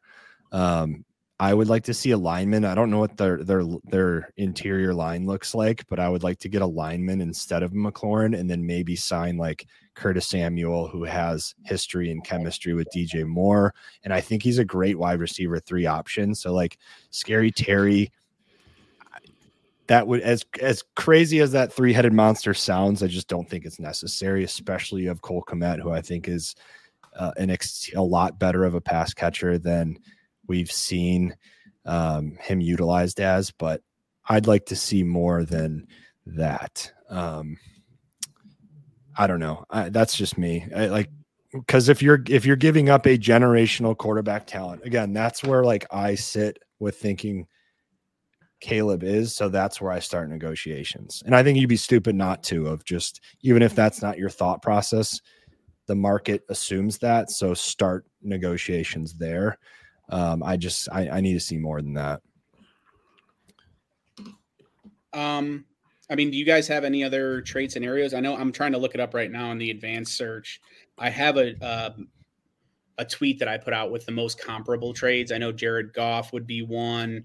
Um, you know, because we're talking about we moved down nine spots to get that DJ Moore. mm-hmm. um, yeah. trade going on, and that involved the extra first and extra second, which I thought that second should have been a first, to be honest, in 2025. And I thought, yeah. um, or that instead of us getting 63, which is essentially a, a, third round pick, I wanted that earlier second round pick that would have been like in the 30s or, or early 40s, something like that. Yeah. So um, I think the reason why that wasn't a first and it was a second is because the Panthers' stance on DJ Moore is like this is a wide receiver one. He is an, he is a star which on a really good contract too. Yeah, on a great contract, which I kind of would have agreed with. So, um, but yeah, I don't know. Um, I need to see multiple first. What about you, Shane? So I've got a couple different ones I put together. I, I think one, I think Truck was right and and a player in it. I just don't think he had the right player. So what I was thinking was Bears get the 102 um, they get a 2025 first, and then they get Jonathan Allen. And so they get that interior um, yeah lineman um, that they get. Um, if you're going to take the player out, I think you know there's a couple things. I think they're always going to get the 102. Um, I think they're always going to get the 2025 first, and then I think it comes down to is it one or both of the second round picks. Yeah, and this is the draft. Honestly, like as much as I like future picks, I think this is the draft that you'd want to have two second round picks, and yep. we already don't. You know, it'd be nice to get ours back. Um, yep. Now I would, and, and it's funny because I'm kind of aligned with you there, but i am going to make a little bit of a shift and call it Daron Payne. If we're if we're oh, taking yep. from them, I want Daron Payne. Um, and I know I said like, hey, we've invested enough on defense, but to have a three tech like that, um, and already has that continuity with Sweat, they already know how to play together. You know what I mean? Like, yeah. I just, I really like, I, and don't get me wrong, I like Jonathan Allen as well, but I would also kind of avoid the scary Terry thing just because it's like you already have quite a bit of. Uh, this is a deep wide receiver draft. Say we do miss out on wide receiver at at three if we trade down and at nine, you still, I mean, it's a deep class. You have like seven or eight guys with a first round grade on them, and then they're bound to slip into that early second portion, right? So if you do make a trade down, I think you can get one of like I'm pretty high on uh, Troy Franklin Jr. I think he's Same. Yeah. Him and Keon Coleman, I, I, think are Keon Coleman. I dude, I like Johnny Wilson actually later in the draft too, right? Like this is a yeah. deep wide receiver draft. Johnny so, Wilson would be a great uh would be a great pairing with DJ Moore. Dude, um, just so it's it's not a 50-50 ball. It's an 80-20 ball or 90-10 ball. You know what I mean? Like he's just yeah. a fucking monster. So I, I get that. Um, and I also think, you know, I'm pretty aligned with with Coles on this. Like, you know, if you look historically and if you look at the draft value chart, that Jimmy Johnson chart, like the value would be typically like a a pretty high second rounder just to move up that one spot, right? And if mm-hmm, we're yeah. just getting a high second rounder, like fuck that. Like, you know what I mean? There's so much hype behind Caleb. Mm-hmm. And another thing that I think that people that's going unnoticed is the offensive it was either the head coach or the offensive coordinator from Wisconsin who um there was some rumors that when when what's it called entered the uh, Williams entered the transfer portal that um, he might go to Wisconsin for this guy. They also have him. Uh, Washington hired him as the quarterbacks coach. So there's a lot of guys. Like I think they're they're getting ready to put together a generational haul. Now I don't think you're going to be yeah. able to first in 25 and in 26 plus second rounders in a pick, right? Like I don't think that's possible. Um, but I would, for me, I would set the mark at it. Definitely has to be a first rounder next year um, get the Bears pick back. And then personally, I would just take more of the picks, preferably in this draft. Um, just because then it's like, okay, now you have two first rounders and two second rounders next year. You can manipulate that board, move down, get more yeah. first rounders or more second. You know what I mean? So I think one first rounder next year would really put you in a, in a very, very good position. Um, but I'm trying to think like the Jared Goff trade. That's one. Just negotiating this deal. Here's why it's different: is you have so many teams that need a quarterback. Broncos need a quarterback. Seahawks, Falcons, um, Steelers, arguably um, Raiders, um, Raiders. So there's so many teams that need a quarterback. You're not trading back one spot in my mind. You're trading for Caleb Williams. It's like, listen, if you're not, you, you can't just use this 102 value as as is because we have five other teams calling us and yeah, we're moving back a few more slots, but they're giving us a few more first rounders, you know? Um, so I think your negotiating power is just a lot more than moving back one spot. Of course, like, and not to mention, I think if you trade out of that 101, you trade out of the 102 as well. You find out who wants Drake Maye or Jayden Daniels or this next quarterback and if you're not you're not intending on taking one of those top three quarterbacks then you have the ability to move back again. Um, now you don't want to miss out on on marvin jr but if the patriots you know they want a, one of these other quarterbacks and you can move to the 103 now you're double trading. I i don't know. I think if you're going to move out of the 101 you shop around that 102 as well. Well and, and i do think that yes, I'm aligned with you on that. And I do think that the only I wouldn't I wouldn't want to move past one 103 to be honest. Yeah. Like I would just move back with like one because. Marvin is the guy you want. I think Marvin yeah. is that dude, and I think that's what Washington can come back with in a negotiation. Like, dude, yeah. you're getting a generational player that looks like he has had a Hall of Famer teaching him how to run routes since he was old enough to fucking walk, right? Like, so catching passes from Peyton Manning at the age of like five. Yeah. So I, and that's the thing too. He's got like track speed. Like he's a, he's fast too. There's no, there, like, there's really no flaws in his game. He's good after the catch, but he's not great after the catch. That's the only yeah. thing I would say. And maybe he's not as strong on press coverage, but like his feet are good enough to the point where I would compare it to Stefon Diggs type feet, right? Where yeah. it's like, hey, you could try to press him, but he might just make you look foolish. So maybe you don't want to do that. Um, so you know, I, I'm I'm kind of torn between that, like, hey, should we move all the way down to 106 or 107, right, or 105 for the Giants? The Giants, because because then if you move down to 105, I also think Joe Alt's an incredible prospect as well, and I would, I yeah, I agree, upgrade from Braxton Jones at Braxton Jones at left tackle. While I think he's formidable, I think he would be much better served if it's like, hey, we're gonna actually just put you on the interior um, and use you as like our priority backup for guard and tackle if someone gets hurt, right? Like he's he's good enough, but like I think you could definitely upgrade. So I think there's something to be said because if you trade down to 105 and and you know to your point, like that's what you're competing with if you're Washington. Like, well, I could trade down to 105 and get fucking a haul. I can get two first, two seconds, right? Like so, but I I, I you know I think it's going to be tough to really have a team like that pony up that much for moving one spot. But like I said, there's the the new ownership factor, him yeah. being a hometown kid. Like teams do stupid shit every single year. So I, I if they want to do that to themselves, then yeah, I'm like I'm trading out of that pick instantly.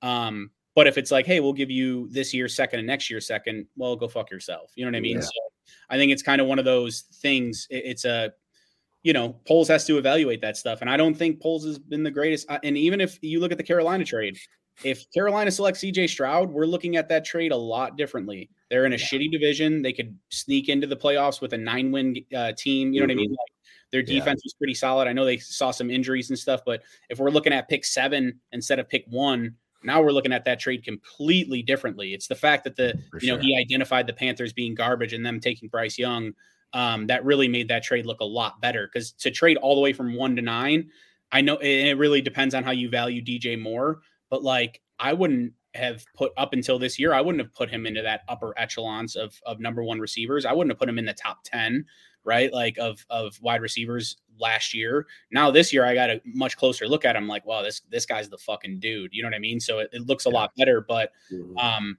you know, I, I, thought that there there could have been more. I was actually not su- I thought it was the appropriate value, right? Like versus, hey, you're trading down from one. Like I would like you to destroy somebody in a trade. Like I'd like you to hurt yeah. them.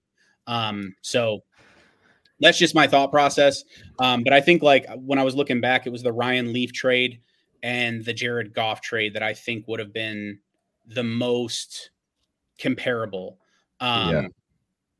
So you know, I, I if I were to set a value, I would say at a minimum you need a two this year, a one next year, and then like a two the following year, right? Like two twos and a one to move up one spot is a generational haul uh, by by all means. Like that's more than a lot of teams have given up. Um, so you know, two twos and a one to move down one spot, I think would be uh, something that you should jump at, right? Anything more than that, for sure. Anything less, now you're like, eh, I don't know. Maybe we just stick and pick Caleb Williams if we if if take our guy, right? Extend and I'm looking at this from a GM's perspective, not even a fan's perspective. Um, like now it's like, well, you you do get that extension for an extra year, right? Like we have to go through these trials and tribulations with our rookie quarterback and develop him, get him comfortable, get him on the same page as all these wide receivers, et cetera, right? So I think a one and two twos is, you know, because now you're looking at, like I said, that, that draft value chart. It really shows like, hey, a high two would be something that um, gets this done. Say it's a, a different year and it's the the year where like like what the Kenny Pickett year, where it's like, hey, we want to trade up to get Aidan Hutchinson or something like that. Now you're talking about okay, we'll give you a two next year or a two this year, but it's this it's different circumstances. The hype has been so real. I mean, this is like Caleb Williams has been number one on a lot of boards for two years straight. Right, mm-hmm. that, that's not very common. Um, so for you to pass like that hype is real and is you know as much as I like JJ McCarthy, I wouldn't select him one overall, and that's one of the only things I would be worried about with fucking Harbaugh if we hired him. Right, like I was upset we didn't look yeah. at it. like Harbaugh might just take him at one, like yeah. straight up. Like he's, I'm pretty sure he wants him to marry one of his daughters. Yeah. So, um, it's just kind of one of those things where you know it's it is a unique circumstance and i but for me i think the threshold would be a one a two this year and a and a two next year would be good or even two twos this year would be good because washington's gonna now you'd be having the what is that the 33rd overall pick and then the 40th overall pick mm-hmm. in a mm-hmm. deep draft class um and yeah. me then it puts you in position to go get yourself a jackson powers johnson which i love the idea of him right mm-hmm. um you need a center bad bad. It's been such a fucking like me, dude. We've been dealing with Sam Mustipher, Cody White, like you know, an old and aging Cody Whitehair. We need our Olin Kreutz back. Lucas Patrick. We need someone to set the center of that line. It's been so bad for so many years straight. Yeah. Um, well, I think this conversation's been outstanding and is coming full circle um, right now. So I think we can all let's make some assumptions too when we when we have our final um, our our, our final conclusion here. Um, you know, I, I think I want to walk away with this with like four different perspectives. And um, if you need to make an assumption what that 102 trade looks like, make it. And let's come up with where we stand today um, for the Bears this offseason. Um, Truck, do you want to start us off? Yeah, yeah. I uh, what here's what I think is actually going to happen, and um, I think uh, Justin Fields gets traded to the Atlanta Falcons, and we get a second rounder uh, and a. I think there'll be a bidding war between uh, Atlanta and Pittsburgh. Pittsburgh's going to offer their second round pick, 51st overall, and I think Atlanta's going to outbid them, getting giving us a second and uh, the fourth this year. So pick 40 and 110, and uh, we're going to give them Justin Fields. We're going to draft Caleb. And then uh, at that nine pick, it's really going to be best available if one of those three wide receivers um, really, one of those two wide receivers being Rome Odunze and Malik Nabers is there. Take them. Uh, if not, then I'm almost contemplating whether or not they should even uh, fall back out of that 109 uh, and grab some value there. So that's kind of where I'm at. Uh, I think they could just take the best available. And uh, uh, what's that guy's name? Uh I can't pronounce his name. Uh, Afonso the tackle. Or, yeah, that tackle that a lot of yeah. Um, uh, that a lot of uh, people are projecting. So I, am I'm, I'm fine either way. But the Bears, the old Bears fan in me is just telling me that don't get your hopes up. You're going to trade away Fields. Fields is going to be a uh, All Pro on whatever team he goes. Caleb is not going to get developed properly, and uh, the Bears is going to come crumbling down like it has been. That's so, so sad. Don't do that. And, I'm just it's the old Bears fan in me talking, and it's no, just the fucking devil on my shoulder saying, "Hey, dude." Press the brakes for a second. You're talking about the Bears organization. They've never been able to develop a quarterback, so expecting something different, uh, I, that's just playing devil's advocate. So. Truck is 100% correct. no, he is fucking right. Okay. I don't want this to, like, any of this to come off as hopeful.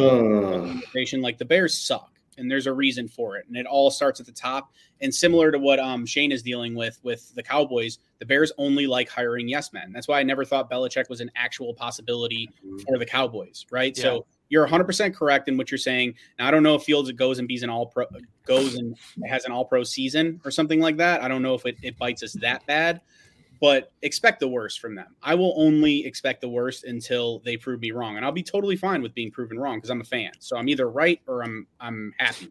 So I, I'd much rather be happy than right. But um, no, you're right. Um, Shane, give us yours. All right, I think they stay put. I think they're not going to take the chance on passing of what Caleb could be. So they're going to take Caleb at one. Fields gets traded uh, for just a second. I'm I think he goes to Pittsburgh um, versus Atlanta. Um, Wins I the think, Super Bowl. I think no, but I think with that culture and with what they've done with crap quarterbacks, they could be a playoff team for sure next year with Fields on there. If you saw Trey Lance got a four from the Cowboys, Fields can for sure get a two, uh, can fetch a two for sure. And then I think at 109, it's either I don't think Nabers is there at 109, so it's either Odunze or it's the best offensive tackle at 109. Um, all right. Well, I'll give my take and we'll end with Luke. Uh, mine's a little bit similar to Truck and and in Shane's. I guess we've just been talking about this too much as a podcast. Um, but this is mine hasn't changed to be honest since early January. Is um, Fields gets traded. I, I'd say probably a second's realistic. Um, I would love to see him as a Falcon. I do genuinely like Justin Fields and I want him to succeed. I think the Falcons and Steelers are both very good landing spots for him. I've talked before about I think the Pittsburgh Steelers defense is pretty much championship ready. Um, TJ Watt's at the prime of his career. Minkah Fitzpatrick. Um, can't, Heyward's a guy that once he feels that championship run coming, you're going to get the best football that he has left out of him. So I think the Steelers would be a great landing spot. Falcons, however, how, how much offensive weapons you have there. Um, the next guy that steps in is going to be following up Desmond Ridder, who can't throw the football and is going to be in a spot to succeed. So either one of those, I'm very happy for Fields. However, I think Caleb Williams is a generational talent. Um, and I want the Bears to take him at one and just not pass up on that next Mahomes, Stroud, clear top three, top five quarterback for the next 10, 15 years. Um, and I just don't know that the, I just don't know that anyone can offer a package that will knock me off my feet.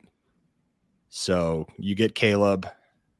I want to see Rome Odunze run a four three and be that se- and be and be that second wide receiver yeah. off the board. And somehow Nabers falls to nine. That is a homer uh, lsu fan in me but that's what would make me a bears fan. Um, find that center. Get that defensive that one more defensive piece. And let's see some winning football let's see the new king of the nfc north let's see bears fans stop being sad and pessimistic and be playing championship football for the next 10 years.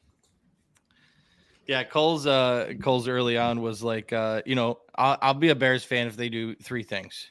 Bring in Shane Waldron, draft Caleb, draft Malik Nabers. I'm all in. So I was gonna send him a Bears hat and stuff. So uh now that we got Shane Waldron, we got one one box checked.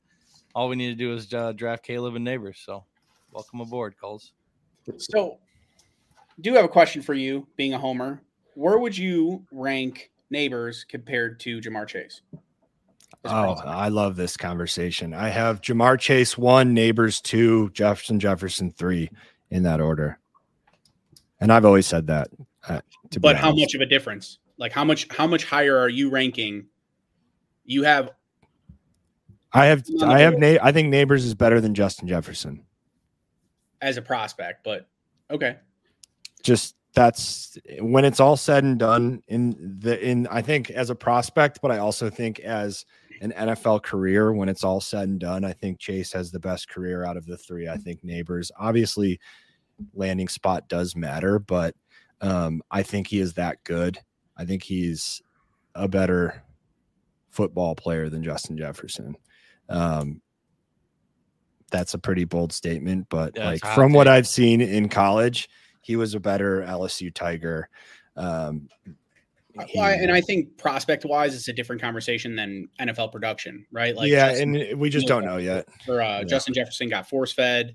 You know, I I also think there is uh, something to be said about Justin Jefferson being second fiddle to Ja'Marr Chase and him not being featured as much because, Yeah. um, you know, that's why I think he he went later. But I always find it interesting, and I know there's another wide receiver, like their wide receiver too. I'm I'm blanking on Brian his. Thomas. Brian Thomas. Thomas. Yeah. He's supposed to be a first round guy this year too, right? Yep. Yep. Yeah. He'll be drafted in the first round for sure. Yep. So, yeah, I, I I'm not as I dude. I, I like I said, I don't want to. I don't want to come off like I think Malik Nabers isn't an elite wide receiver prospect because he is. I just think he's a little He bit is. more limited in terms of route tree, some of those things, and it could be because of Jayden Daniels. Right? Yeah, for sure. I promise you he is, man. He's the kind of receiver that like can be used as a possession receiver, but also make the big play. Like you, you you mentioned his big play ability. Like, you know, he's the guy that you can have, like you said with Marv, the third down, sure handed, um, run a, a quick slant over the middle. He's going to catch that ball and you can take big swings with him. He's, he's an elite wide receiver. Yeah, that's really someone that, that's good to hear from someone you know that's really closely connected to it because I'm only Yeah. watching a couple games a year, right? Where it's like, hey, let me get He's, my impression. and incredible. very clear he could take the top off of a defense, right? Like he can dominate anyone deep, but it really is the the possession stuff that I'm more worried about. incredible. He's outstanding.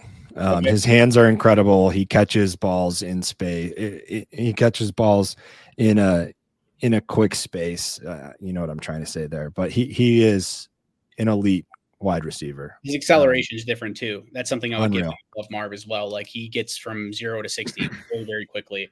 Um, okay, Yep. cool. So I'm gonna, if if I can give two perspectives here, I'll give a definitive perspective that's going to be opposite of you guys, just for for talking points. But also, I just want to say if they do take Caleb Williams, I believe they should trade that pick, no matter who's available at nine. Um, you need like the Bears don't have this influx. Uh, I get it. Like there's 70 million cap right now, but you need to extend Jaylon Johnson. If you select one and nine, your draft class is going to cost you about 15 million. So now you have 35 million to play with. Say you sign a Daniel, Danielle Hunter, you know, then you're already talking about the way they're structuring things and the way Poles seems to operate and the way the Kansas City Chiefs operate. He's not going to exhaust cap and push all in this year, right? So like you're not going to get that much. You're getting Caleb Williams and and whatever wide receiver prospect. Um, unless Joe Alt's there. If Joe Alt's there at nine, which I don't think there's any chance he will be, I think he goes to Tennessee if I were to mock him up. Um, but if he's there, then I would I would strongly consider taking him at nine. Otherwise, I think there's some really really good tackle prospects and wide receiver prospects that we discussed that it's like you can move back to 15, 17, something like that. Someone will come up. I people don't want to, you know, he, he's starting to get more hype now, but the last thing I want to see is JJ McCarthy falling into the fucking Minnesota Vikings lap um, and, and having to, you know what I mean? Like, I do think he's a very good quarterback prospect, and it, it might it might be Jayden Daniels, right? If you look historically over the draft, like it's not very common for four quarterbacks to go in the top 10. I think there's a, a chance for it, right? But like one of these guys is probably going to fall to 12, and I don't like the idea of the Vikings getting them. So having someone jump like the Broncos or something like that, jump to get their quarterback, you're going to get some really good value. Um, you know, maybe you're giving back Carolina's second in that, but you're also moving up to the first in 25, something like that. Um, I will add a little bit of perspective. So, FanDuel, and here's my reasoning on why I think they're keeping Fields. Now, don't get me wrong. The the Matt Eberflus slip up in the press conference talking about continuing to grow while you build around him. I think that's you know uh, it could all be smoke and mirrors and just trying to increase Fields' trade value. Uh, I also think you know if you can maybe give up your third and get a first rounder from someone late, like a Pittsburgh Steelers at one of these playoff teams that needs a quarterback, that then that changes my whole thought process because I am thinking about it from a team building perspective, uh, opposed to the hey, we need an elite quarterback perspective. Because I'm a Bears fan, I'm used to just having dog shit at quarterback. I'm, I'm you know that's the status quo. So um, I I will say though from an odds perspective, so like I said, Caleb Williams is a minus fifteen thousand to or fifteen hundred to go to to to be the first, number one overall pick, while the Bears are only minus three hundred to select him. So Vegas is telling you like, hey, odds are that Caleb Williams is going to the Bears, but this is not a done fucking deal, right? And if Fields does get traded between the combine and the draft, mm-hmm. um, then you're going to see that number shoot to like minus 1400, uh, right? Like right up there with whatever Caleb Williams' odds are to go number one overall. I also saw a pretty major shift. Um, and I do think it's the Steelers if he goes somewhere. Uh, we, we saw them shift from like plus 600 to minus 115. You got to follow the money, dude. Wherever, like, Vegas does not fucking lose. They lose sometimes, and I could be completely mm-hmm. wrong, but they typically do not lose. There's a reason why they're in business, and they have the best statist- statisticians and odds makers. Um, I, I, like the idea of Bijan Robinson and um, Fields running like read option, like that will terrorize defenses, right? Um, that'll open up so much for Bijan, and and they'll be able to tear it up in Atlanta. But I, I would say it's Pittsburgh. Um, but I took a bet. It was plus 380 when it opened on FanDuel. It's no longer available, but it was plus 380 for the field to select number one overall. And the Bears was minus 600. Those odds shifted to minus 350 and plus 235. So that shift alone tells you, ah, this isn't a done deal. So yeah. I'm going to go ahead and say definitively that the Bears trade down to two, trade down to two for the Caleb Williams, and they'll get a first rounder and a second rounder next year and a second rounder this year. And then they'll also trade down to three um, or maybe five, but I, w- I would assume they trade down to three for the Patriots because Drake Maye seems like such a Patriots quarterback. You know what I mean? Like it just yeah feels like it's a done deal already. So for them to you know get an get an extra second rounder this year and a second rounder next year to trade up that trade down that one spot, I don't think you're getting nearly as much from going from two to three. I think they select mm. Marvin Harrison Jr. at number three, and then they'll either get one of Jared Verse, Brock Bowers, or Olu at nine. Um, and yeah, I think I think that's the I think that's the way it goes. I think that the Bears roll with Fields for one more year um, and possibly adding competition like in with one of their extra second rounders they get this year, like a Spencer Rattler. You know, Spencer Rattler was a guy that I was very, very, very down on. Um, and he's just gotten better and better a- after he left Oklahoma and went to S. You know, I wouldn't take him in the first round by any means, right? But if you can get him in the third round, because typically when you see a run like that really high, um, that's when you'll see some of these other quarterbacks that are like, oh, he, he played well at the Senior Bowl, or someone like a Penix, even right? Like bring in some young competition that you can try to develop, um, and also light a, a, fire under Fields' ass. I'm not saying that's the solution, right? But like we saw how it worked with Jalen Hurts and the Philadelphia Eagles. We saw how like Will Levis came in and definitely brought a spark to that Tennessee offense. Now there's dog shit on that Tennessee offense, but um, you know I can I can see something like that happening as well. So that's that's my and it's really odds based. Um, and the way I've seen that the line shift, I, I think they trade the pick. Um, uh, that's just my personal opinion, though. Yeah, and mm-hmm. speaking of odds, to support your argument, did you see um, what the odds-on favorite for the team that Fields will play for next year? Right, right it's, now the odds-on favorite is the Steelers. It's yeah, but but the second is the Bears. So there, Vegas is saying the Bears are more probable to hold on Fields than it is that he gets traded anywhere else other than the Steelers. I found that pretty alarming mm. myself when I was looking at it. I was like, all right, well, I, I guess there is some more merit to this whole uh, field sticking around thing. But uh, yeah, I just wanted to in, put that caveat in there because I thought that was interesting. Mm-hmm. You literally um, had the team president say, "I would like for Ryan Poles to emulate what we did last year." I mean, that's again, they could just be trying to increase Fields trade value. But yeah, like, yeah. That's what I was afraid of. As much as people, you know, as much as people want to say, like, oh, well, Ryan Poles gets the final decision. We saw Meat Sweat Ted fucking meddle in all of the GM's business for 20 years. We had an accountant making football decisions. So, like, as much as uh, the Bears are, the Bears are an extremely fucking dysfunctional organization. So, I do think that there's going to be some, and you got to think about it from a business perspective too. Like, on Twitter, I feel like you see a lot of the oh, um, the bear like we need Caleb Williams, but when it comes to in person, you know, you had the the team chanting Fields' name and stuff like that. Like yeah. George McCaskey thinks about that stuff, branding, all that stuff. Like if the fan base really wants Fields that bad, and you can get a haul for for Caleb Williams, I think it's a, a it's a done deal. To be honest, and like, and not to mention the the whole locker room as well. The whole locker room is behind Fields, so. Yeah when you got the fans and the locker room uh, kind of chanting that same thing, it makes it a little bit more damning. Um, Sorry, I ranted. I know I was supposed to give you something definitive, but no, No, it's you're good. I great. thought great, Um, yeah. I, no, this has been great. I Luke asked me how long I thought the podcast would be, and I said 45 minutes. Here we are coming on an hour and 45 minutes. I was I was worried it was gonna um, be like 20, 30 minutes. I was like, ah, I well, mean, we'll see how this goes. This is just proof that, like, you know, we haven't talked in over 10 years. We're both talkers, and that's what you guys saw here today. Um, so I, I really appreciate you coming on. It was great. Um, great talking to you, great getting your perspective as a diehard Bears fan. Uh, I think we will be reaching out as some of this news unfolds, and we may do like an emergency Bears episode, and we'd love to have you on for that as well, uh, and kind of be our voice of the uh, Chicago Bear fan base. Uh, I know we have Truck; he's in house, but I really want to have guys like yourself who know the team, know the fan base, grew up in it, uh, able to be a voice for those te- for the team. So really appreciate you coming on and had a blast. yeah, I had a great time with you guys. Um, it's awesome to you know I, I feel like I've met you before, Truck, but awesome to meet you, Shane. You know, and Likewise. great to, Mhm. to catch up with you guys. I, I had a really good time doing this. Um, and you know I'm open to, to coming on whenever you want me to. Wonderful. Awesome.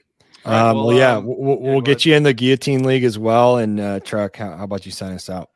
Yeah, uh, we appreciate everybody watching, liking, uh, subscribing to the channel. Uh, please let us know in the comments what you guys think uh, the Bears are going to do with this uh, decision. It's a massive decision, and uh, we're interested to see what you guys think. So, uh, thanks for watching. Thanks for listening, Lucas. Thanks for joining us. And uh, as always, everybody, buckle up.